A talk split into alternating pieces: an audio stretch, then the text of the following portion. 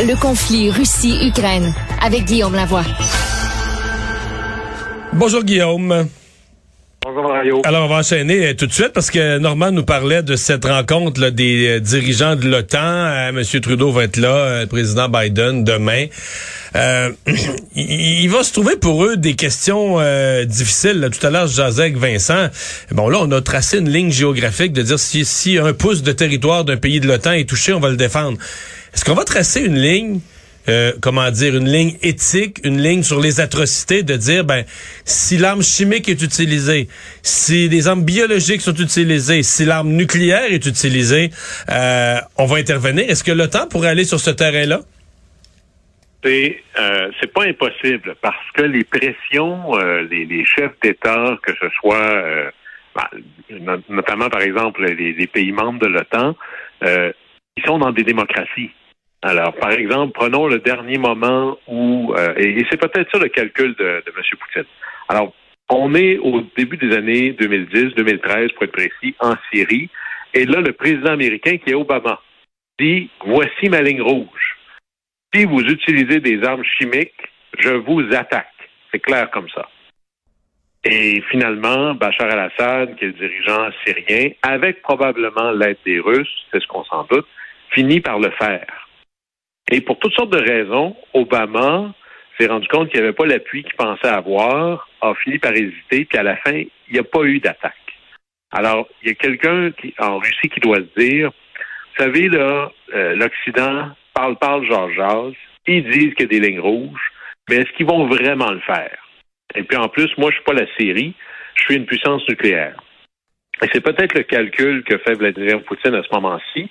Sauf que là, il est peut-être pas chanceux parce qu'en face de lui, c'est pas Obama qui était pas un Cold Warrior, qui était Biden, c'est le faucon sur l'Ukraine. Il a toujours été en faveur d'armer massivement l'Ukraine. C'est Obama qui voulait pas. Et là-dessus, euh, on pourrait imaginer que les réponses, ce serait pas une déclaration de guerre totale contre la Russie. L'idée, c'est d'entrer en guerre par tellement des petites par, petits morceaux qu'on n'est jamais en guerre totale jusqu'à la toute fin. Alors, par exemple, on pourrait dire s'il y a euh, c'est une nouvelle sorte de ligne rouge. Si vous utilisez des armes chimiques, d'abord, il va y avoir une condamnation euh, de tout ce qu'il y a à l'ONU, à l'OTAN, à l'Union européenne, le G7, nommez-les. L'OTAN dit OK, on va contrôler le ciel. Ça, ce serait possible. L'OTAN pourrait même aller jusqu'à dire euh, Exemple, on sait que vous lancez des missiles à partir des bateaux. Alors, vous avez un bateau russe et il se trouve exactement à tel point sur la carte. On sait que c'est lui qui l'a lancé. Vous avez deux heures pour enlever vos marins du bateau. Il sera détruit dans les deux heures. Moi, je pense que ça, ce serait probablement une réponse qui pourrait arriver parce que je reviens sur le fait que c'est des démocraties. Contrairement au conflit en Syrie, on voyait pas ça à la TV tous les soirs. Le président syrien ou de l'opposition syrien n'était pas en train de s'adresser au Congrès puis au Parlement euh, à chaque semaine. Alors imaginez s'il fallait qu'il y ait des armes biologiques ou chimiques, la pression populaire sur les élus des membres de l'OTAN, il va falloir une réponse plus forte. on ne pourra pas tenir. Alors ça, c'est peut-être ce que, ce que Poutine oublie dans son calcul. Quand on parle d'armes chimiques, si on a des gens qui nous euh, qui nous écoutent, pour qui c'est pas si clair euh, de quoi on parle, l'historique d'utilisation de ça, c'est une vieille affaire qui a été peu utilisée, mais qui a tellement marqué l'histoire que dès le lendemain de son utilisation, il y a eu des coalitions pour essayer de l'enlever. Alors, les premiers moments de j'enlève la Grèce antique et autres, les premiers moments où ça a été vraiment utilisé de manière massive, c'est la Première Guerre mondiale, c'est le fameux euh, gaz moutarde où euh, en gros, ce sont des agents qui vont attaquer soit la peau avec des brûlures extrêmes qui peuvent causer la mort, ou sinon le plus souvent, c'est des gaz qu'on appelle neurologiques qui vont faire que vos muscles qui se contractent et se décontractent tout le temps ne vont que se contracter. Alors, vous pouvez mourir dans d'affreuses souffrances et en plus asphyxier. Alors ça, ça fait partie des choses où on a eu très peur. Puis à la Première Guerre mondiale, imaginez dans les tranchées, comme c'était pas assez une horreur, il y avait 90 000 soldats qui sont morts comme ça. Puis très rapidement, il y a eu une volonté d'avoir une convention pour les exclure. Et là, je ne vais pas excuser Hitler, vous imaginez bien, mais la peur a fini par habiter tellement les dirigeants que même Hitler avait refusé d'utiliser les armes chimiques sur le combat. Il s'est pas gêné pour le faire dans les chambres à gaz, mais sur le combat, il avait refusé de le faire, craignant des représailles. C'est presque la même logique que l'utilisation du nucléaire. Si je franchis cette ligne-là, tout le monde va être détruit. Et on a essayé d'éviter ces utilisations-là et que les plus grands, euh, je dirais, démons l'ont fait. Mussolini un peu en Éthiopie. Saddam Hussein l'a fait contre l'Iran, mais pire contre son peuple. Les Kurdes, moi je suis allé, c'est un cimetière à perte de vue, c'est absolument terrible. Mais à date, euh, la Russie dit qu'ils ils ont détruit leur stock.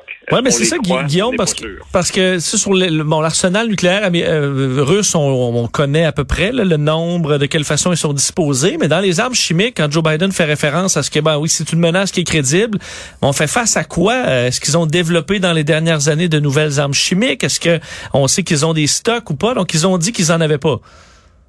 C'est-à-dire que plusieurs pays, surtout dans l'après-deuxième guerre mondiale, se sont mis à développer toutes sortes d'armes chimiques. Et là, une convention internationale, surtout dans les années 90, et on a dit, OK, on détruit les stocks. Et la Russie dit, ben moi, j'ai détruit tous mes stocks. Est-ce qu'on les croit? Ça, c'est la grande question. Surtout que lorsque la Syrie euh, a utilisé des armes chimiques, euh, son allié, c'était Vladimir Poutine. Alors, on n'est pas sûr. On n'est pas sûr. Et peut-être qu'on pourrait se poser la question, mais pourquoi est-ce que Vladimir Poutine ferait ça? On sait qu'il y aurait peut-être une réaction du côté de l'OTAN, il serait, deviendra encore plus un paria. Et la seule logique que je vois avec ça, c'est qu'il est tellement coincé au moment où on se parle, même s'il détruisait l'Ukraine au grand complet, on pourrait pas imaginer qu'il y a une victoire là, dans ses mains. C'est tellement compliqué que la seule porte de sortie qui resterait à Vladimir Poutine, c'est que se désolidarise l'OTAN, que se désolidarise l'Occident. Parce qu'il y en a qui vont dire, OK, nous, on va en, on va aller, on va traverser la ligne. D'autres dire, nous, on n'est pas prêt à ça. Par exemple, on peut imaginer les pays limitrophes qui diraient, oui, c'est belle fun, les États-Unis, le Canada, mais c'est nous, là, qui sommes juste l'autre côté de la frontière. Peut-être que c'est ça son pari, en se disant, ils oseront pas. Mais à date, ce qu'on voit, c'est certainement la logique de la présence de Joe Biden demain, euh, chaque minute qui passe, on est plus solidaire que la minute d'avant. Là. Ouais, à date, à date, pour, en pensant diviser le reste du monde, le Poutine, euh, il n'y a pas un gros succès. Il y a eu l'effet inverse euh, partout. il a solidarisé le peuple ukrainien entre eux, tous les partis politiques. Il a solidarisé tout l'OTAN, toute l'Union européenne, le monde entier contre lui. Alors, est-ce qu'il pourrait réussir dans une autre action sordide à désolidariser l'OTAN? C'est, c'est pas évident. merci beaucoup, Guillaume. À demain. Au plaisir.